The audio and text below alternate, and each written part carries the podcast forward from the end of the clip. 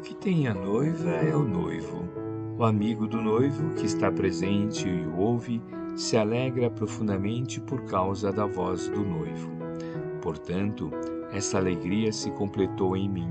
É necessário ele crescer e eu diminuir. João, capítulo 3, versículo de 29 a 30. Há sempre um desejo forte de propaganda construtiva no coração dos crentes sinceros. Confortados pelo pão espiritual de Jesus, esforçam-se os discípulos novos por estendê-lo aos outros, mas nem sempre acertam na tarefa. Muitas vezes, movidos de impulsos fortes, tornam-se exigentes ou precipitados, reclamando colheitas prematuras. O Evangelho, porém, está repleto de ensinamentos nesse sentido. A assertiva de João Batista, nesta passagem, é significativa. Traça um programa a todos os que pretendam funcionar em serviço de precursores do Mestre nos corações humanos. Não vale impor os princípios da fé. A exigência ainda que, indireta, apenas revela seus autores. As polêmicas destacam os polemistas. As discussões intempestivas acentuam a colaboração pessoal dos discutidores.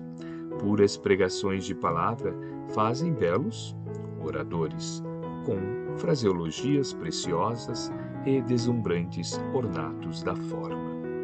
Claro que a orientação, o esclarecimento, o ensino são tarefas indispensáveis na extensão do cristianismo, entretanto, é de importância fundamental para os discípulos que o Espírito de Jesus cresça em suas vidas. Revelar o Senhor na própria experiência diária é a propaganda mais elevada e eficiente dos aprendizes fiéis.